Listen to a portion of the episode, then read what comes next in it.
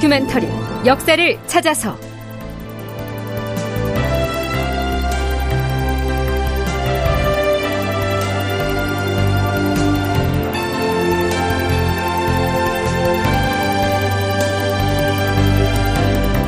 제 1126편 북방외교의 돌출변수 조선 감호론.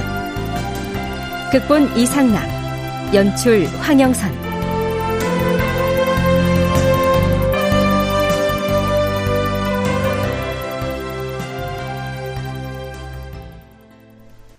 여러분 안녕하십니까? 역사를 찾아서의 김석환입니다. 광해군 11년인 서기 1619년 10월 이때 조선에서 성절사로 파견된 이홍주와 천추사로 파견된 남벌 일행은 함께 북경에 머물고 있었죠. 참고로 성절사는 중국 황제의 생일을 축하하기 위해서 보낸 사신이고요. 천추사는 황후의 생일 축하 사절입니다. 자, 이때 이르면 후금의 누르하치 군대가 기세를 올려서 요동 북부의 개원을 무너뜨렸고 그러자 명나라의 요동 군문에서는 조선의 추가 파병을 요청했지만 광해군이 거절을 했으며 명나라 일각에서는 조선이 명나라 몰래 누르하치와 내통하고 있는 것이 아닌가 하는 의심이 고조되고 있었던 여러모로 매우 민감한 시기였지요.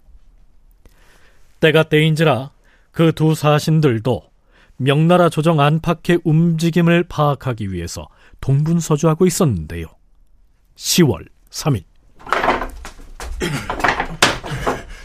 천추사 영감 어디 계시느냐? 아, 예, 잠시만 기다리십시오. 천추사 영감, 성절사 영감께서 급히 찾으십니다.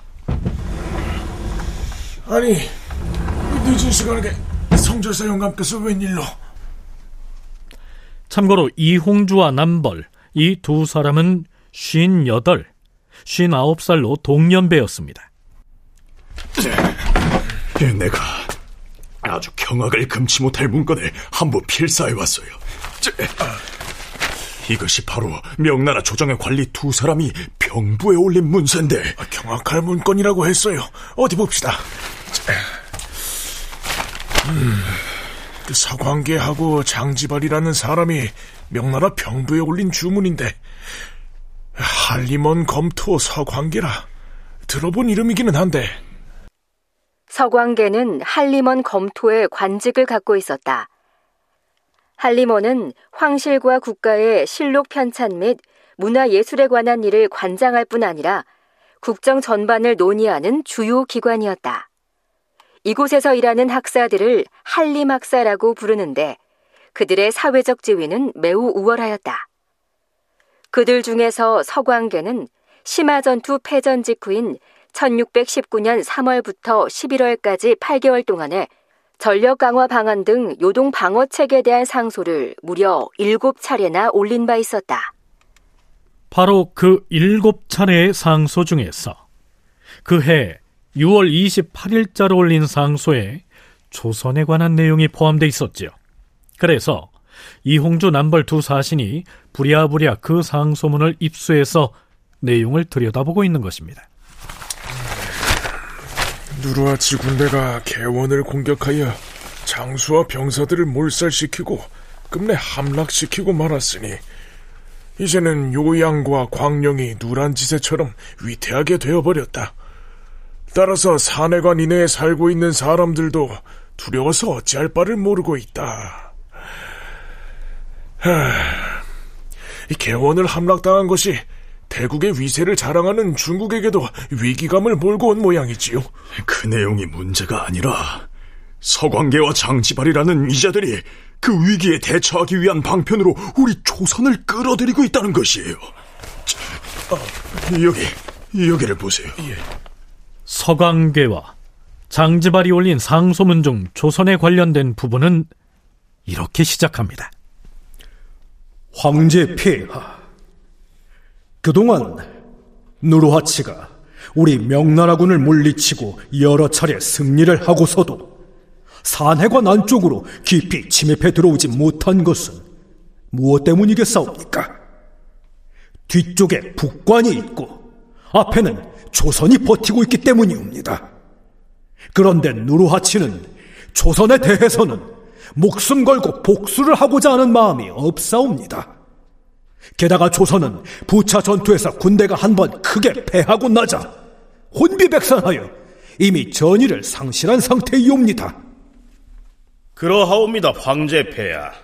들리는 바에 따르면 누르와치가 얼마 전에 거칠고 거만한 글을 보내서 공갈을 하고 도발을 하자 조선의 임금과 신하들의 형세가 실로 낭패지경이 되어서 고분고분한 말로 회답을 하였다 하옵니다. 누르와치는 포로가 된 조선의 장졸들을 인질로 삼고서 협박을 하기도 하고 혹은 유인하기도 하여서 드디어 조선을 그들의 손아귀에 넣었사옵니다.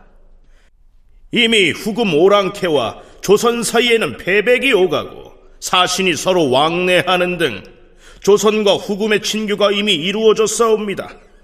이제 누르와치는 조선에 대해서는 걱정을 하지 않게 된 것이옵니다. 폐하, 이제 누르하치가 군사를 움직여서 서쪽으로 진격을 한다면 요동 전체를 손쉽게 집어삼키고 말 것이옵니다. 어찌 거기에 그치게 싸웁니까? 황제 폐하를 향하여 반기를 들고 공격을 해올 상황도 전혀 배제할 수 없사옵니다. 그렇게 되면 조선은 우리 명나라와 동떨어진 지역이 되고 말아서 훗날 누르하치가 작은 세력들을 합쳐서 우리 명나라를 공격하게 될 때 조선을 위협하여 진군노를 빌리는 것은 손바닥을 뒤집는 것보다 쉬울 것이옵니다. 더구나 누르하치는 우리 명나라 조정에 대해서는 조금도 친애하는 마음이 없이 포악하고 만족할 줄 모르며 주변 세력을 마구 집어삼키고 있어옵니다. 이런 판에 조선까지 저들에게 넘어가고 만다면 우리 명나라는 사방의 수룡 만리가 모두 적진으로 둘러싸이는 형국이 되고 말 것이옵니다. 이 시기 명나라가 어떠한 처지에 몰렸었는지 그리고 누르하치의 기세가 어느 정도인지를 짐작할 만하지요. 자, 그렇다면 사정이 이러하니 조선과의 관계를 어떻게 설정하자는 것일까요? 다시 조선 사신들의 객관으로 돌아가 보죠. 여기까지는 중국이 처한 사정이 위급하다는 얘기고 정작 우리 조선에 대한 중요한 얘기는 이제부터 나옵니다. 서광계는 병부를 통해서 황제에게 올린 상소문에서 조선을 어떻게 해야 한다고 썼습니까? 감호를 해야 한다고 주장하고 있어요. 뭐요? 감호를? 우리가 지금 이러고 있을 때가 아닙니다. 이 상소문의 필사본을 속히 조정에 보내서 계책을 세우게 해야 합니다. 이보게! 부르셨습니까? 전에 이 문서를 속히 서울에 전하시게. 아, 알겠습니다.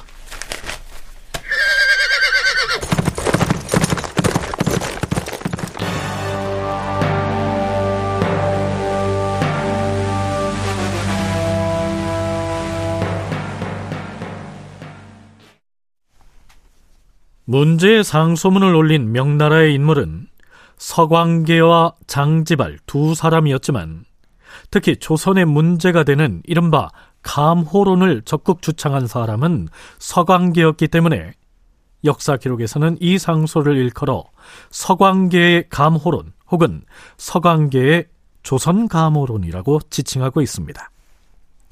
자, 감호론이 뭐냐고요? 조선 조정에서의 논의를 들어보시죠. 이번에 북경에 간 사절단이 보내온 서광계 등의 상소문을 읽고 과인은 통분을 금할 수가 없었다. 과연 우리나라와 누르아치의 관계가 서광계가 상소문에서 꾸며낸 내용과 같은 점이 있는가? 어찌 이처럼 얼토당토하는 내용을 꾸며서 모함을 할 수가 있는가?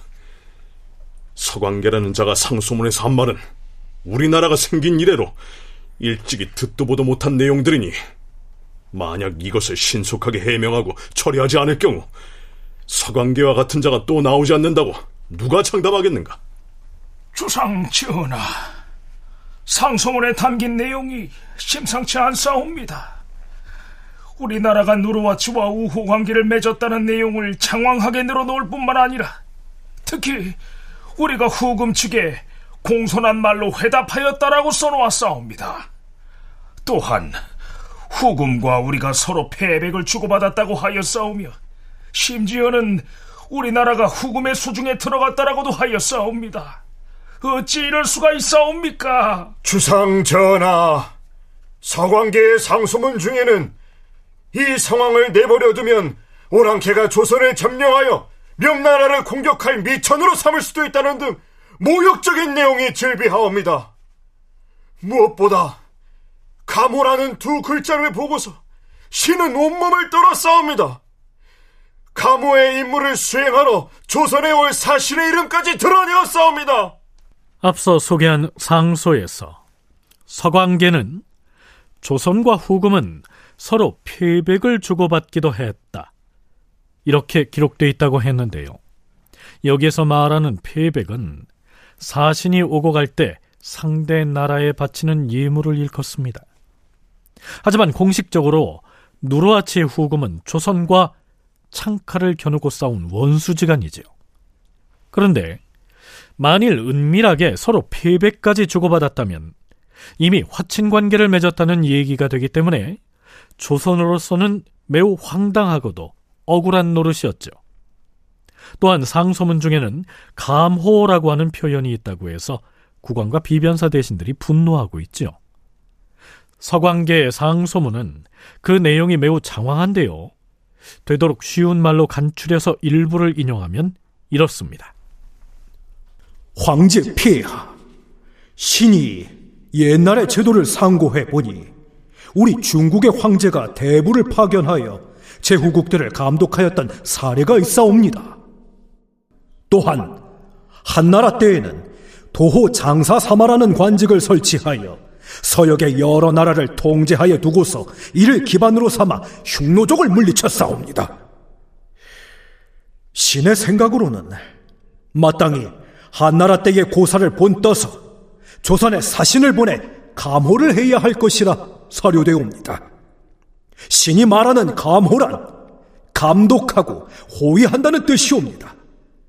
감독한다는 것은 그 나라의 형세를 살핀다는 뜻이고 호위한다는 것은 그 나라가 위기를 벗어날 수 있도록 부축해 준다. 이런 뜻이옵니다. 지금 조선의 형세가 옛날의 서역과 흡사하고 누르하치의 난폭함은 당시의 흉노족보다 더 심한데 어찌 이대로 내버려 두겠사옵니까? 네, 그러니까 명나라에서 조선에 특별 어사를 파견해서 감호를 해야 한다. 이런 내용이죠. 물론 군사를 징발하라는 요구를 이런저런 핑계를 대면서 거절을 해왔기 때문에 그 반작용으로 바로 이 조선 감호론이 불거져 나왔겠죠. 서강대 계승범 교수의 설명 들어보시죠. 이런 핑계 저런 핑계 대면서 거절하고 뭐 조선군은 지금 누르와치한테 포로로 잡혀가서 극진한 대접을 받고 있고 그러니까 안 되겠다 해가지고 그 북경의 강경파들 중에 일부가 안 되겠습니다. 이거 조선에 우리 그 어사를 파견해서 황제의 특별어사 파견해서 조선을 감호해야 하겠습니다.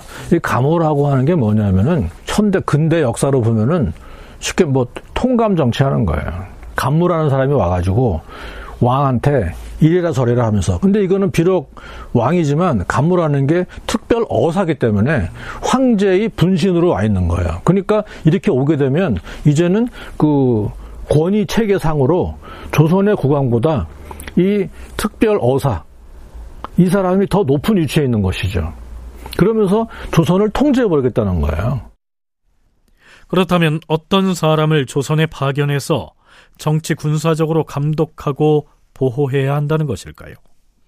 그는 당돌하게도 황제에게 이렇게 주청합니다.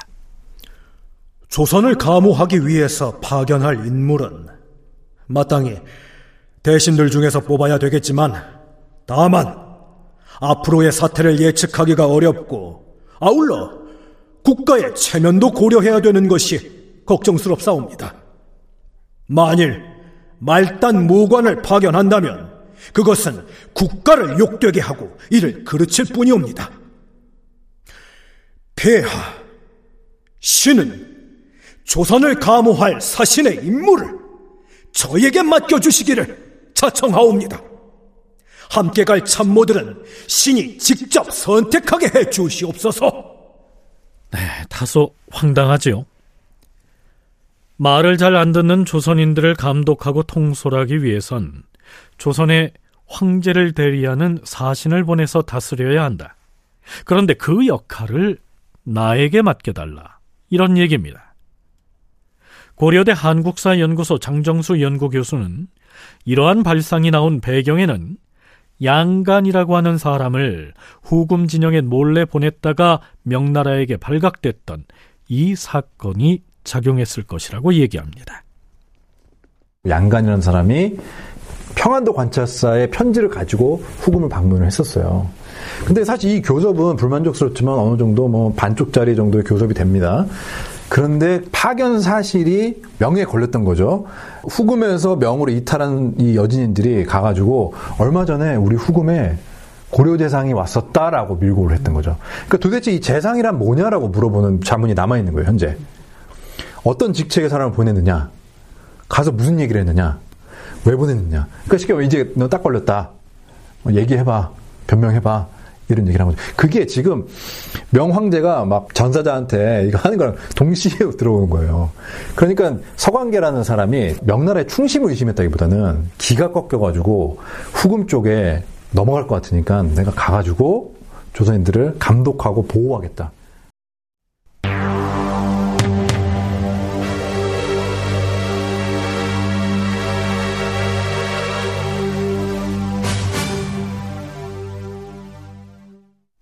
서광계의 상소문을 읽고 난 광해군은 한탄부터 토해냅니다. 지금 서광계라는 사람은 우리나라를 감호할 사신으로 자신을 임명해달라며 스스로를 청구하고 있다. 과인은 천추사가 북경에서 보내온 이 상소문을 보고서 나도 모르게 통분스럽고 기가 막혀서 곧장 바다를 건너 달려가거나 땅을 뚫고 가서라도 당장 화풀이를 하고 싶었지만 달리 계책이 떠오르지 않으니 어찌하겠는가. 그런데요, 비변사 당상관들 중에는 이 조선 감호론이 나오게 된 배경을 두고 국왕인 광해군에게 불만을 토로하는 대신들도 있었습니다. 주상 전하, 우리 군대가 부차 전투에서 참패한 이후로 도원수와 부원수 등 두 장수는 어찌되었사옵니까? 후금 오랑캐에게 항복하여 적의 수중에 들어가서 아직까지 목숨을 부지하고 있사옵니다. 그들의 처자식은 아무런 처벌도 받지 않았사옵니다. 결국 강홍립과 김경서가 누르아치로 하여금 우리 조정에 은밀히 편지를 보내게 하였기 때문에 그 소문이 명나라에까지 전파되었고 의심이 의심을 낳아서 이 지경에 이르게 된 것 아니옵니까? 그렇사옵니다, 전하. 근자에 듣자 하니 명나라 조정에서 우리나라를 의심하고 있는 사람은 비단 서광계 한 사람만이 아니옵니다. 명나라의 조정 대신들이 회의를 하여 황제에게 올린 문서에서도 우리 조선을 의심하는 내용이 똑같이 들어 있었다고 하니 어찌 크게 두려워할 일이 아니겠사옵니까? 당장 북경에 사신을 파견하여 황제에게 자세한 전말을 아르고 철저하게 해명을 하지 않을 경우 의심과 모함이 반복되어서 결국 황제가 그 소문들을 사실로 믿게 될 것이옵니다.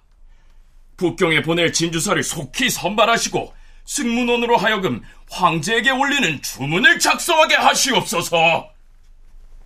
다큐멘터리 역사를 찾아서 다음 시간에 계속하겠습니다.